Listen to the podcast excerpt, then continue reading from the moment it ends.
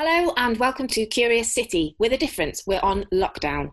Um, this is all about helping creative freelancers, indie businesses, arts companies raise awareness about their current plight and tell you how you can help them. So if you're keen to get in touch or you know someone that needs some help, please email me letty at curious.art. And just to say, we are recording this online, so the audio isn't usual industry studio spec. So forgive us for that and enjoy. Hello and welcome to Curious City on Lockdown. Today I am talking to creative producer and project manager Linda Bloomfield. Linda, hello. Hello. Thanks so much for talking to us today. No worries.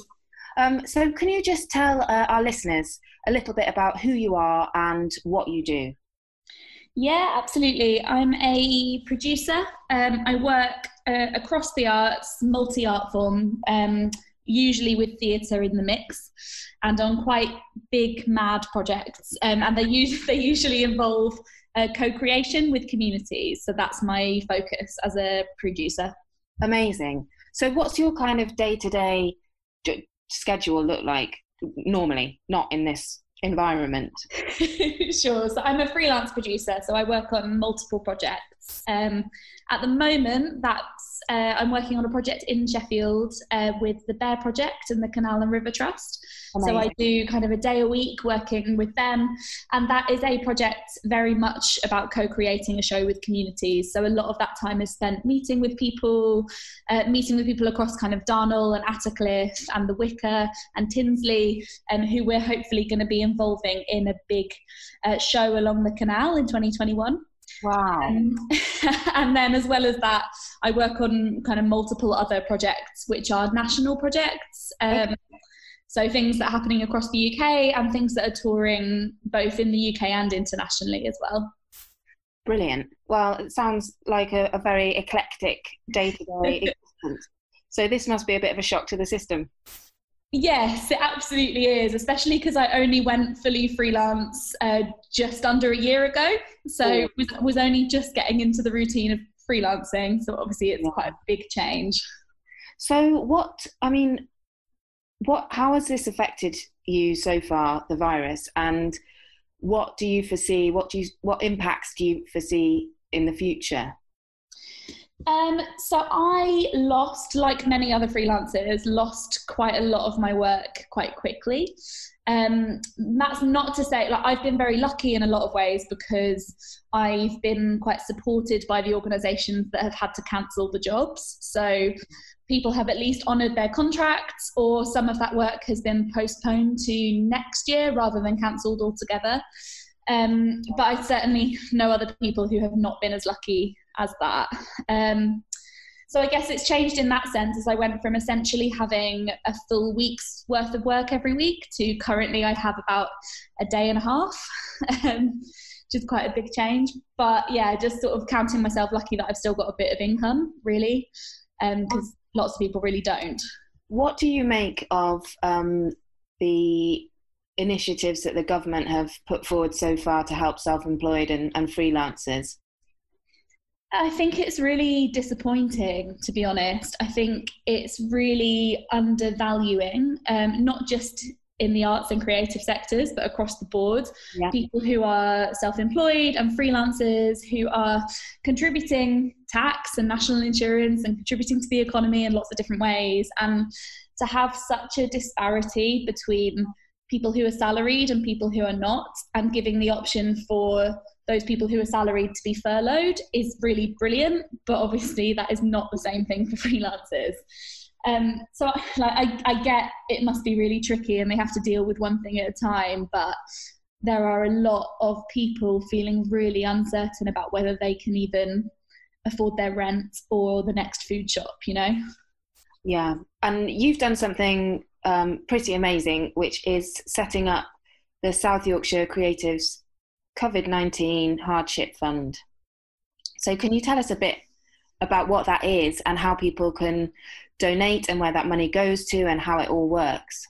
Yeah, absolutely. Um, so, a huge part of my work in general is about supporting artists and supporting fellow producers and emerging producers and I was inspired by some other funds in other areas of the country by um, so playwright Luke Barnes and Amara Spence and some other really brilliant creatives yeah. um, who were raising money in Liverpool and in London and, and the West Midlands and there was nothing in Sheffield, nothing in South Yorkshire, and I'd already had conversations. This was about a day after all the theatres closed um, had already had conversations with people who had gone from, say, four jobs to zero in less than 24 hours. Um, so it just felt like before the government announced anything, before Arts Council England announced anything, there were going to be people who were really stuck right now. Um, so the fund is just there to provide a little bit of help between now and there being some more kind of official help for people, just so they can make their rent or bills or travel or childcare or a food shop or whatever it is they need to do. And how do a people donate to the fund and b um, how is that how is the fund distributed and and do people need to apply for it if they feel that they are eligible, or how does that work?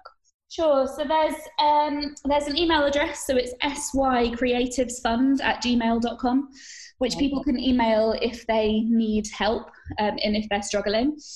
And there is a GoFundMe crowdfunder page, which is kind of the easiest way to donate to it. And if you just Google South Yorkshire Creatives Hardship Fund, it comes up as the first as the first thing uh, on that search and there's it to apply for the money there's really no questions asked like if you need help and you're a creative in south yorkshire email and we'll sort it out really quickly as long as there are the funds there but we can only work with what is donated so where we're up to at the moment is we've um, given out 1200 pounds and we've raised uh, just over that so as we get more donations in we'll be able to give more money out to people. And we're doing small grants, so it's between fifty pounds and two hundred pounds to just cover the next kind of week or people over. Yeah, absolutely. Um, and I am I right in thinking that you're you're fairly new to Sheffield? Yes, that's right. I moved to Sheffield um, last year, so kind of May-ish last year. And how have you found it? really, really great.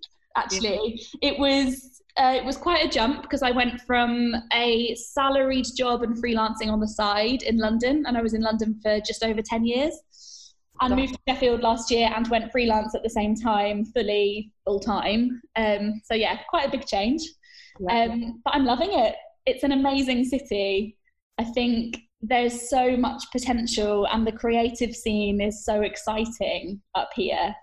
Um, it just it just needs a bit more kind of support and investment and everything else and things to be joined up and yeah, yeah it's really exciting and thriving uh, just before we finish um, if you've got any shout outs you want to do to other companies or organizations that are doing similar initiatives or if there's anything going on that uh, creatives or freelancers self-employed uh, can go to get help or support or anything like that, or just something that might cheer up the good people of Sheffield?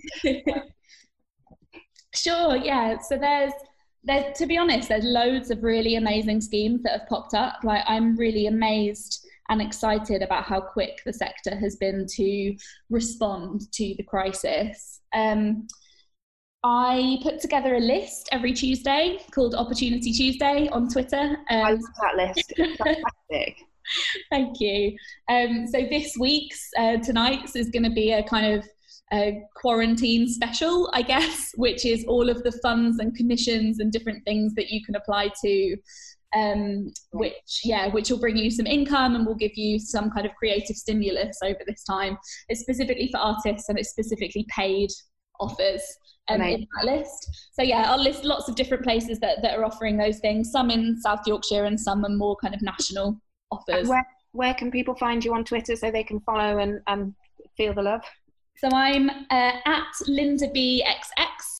Uh, so, or you can find the hashtag Opportunity Tuesday, and you'll find me through that. Amazing. Linda, thank you so much for coming to talk to us today and for all the amazing work that you are doing and no doubt will continue to do throughout the chaos. Um, and yeah, any any tips for quarantine? Uh, I'm just quite glad I've got pets. I don't really know about any other tips. I guess plant some seeds. yeah, that's always good. I'm thinking about taming the squirrels outside. Yeah. Uh, but only for an hour a day, obviously. Yeah. Um, Linda, thanks so much.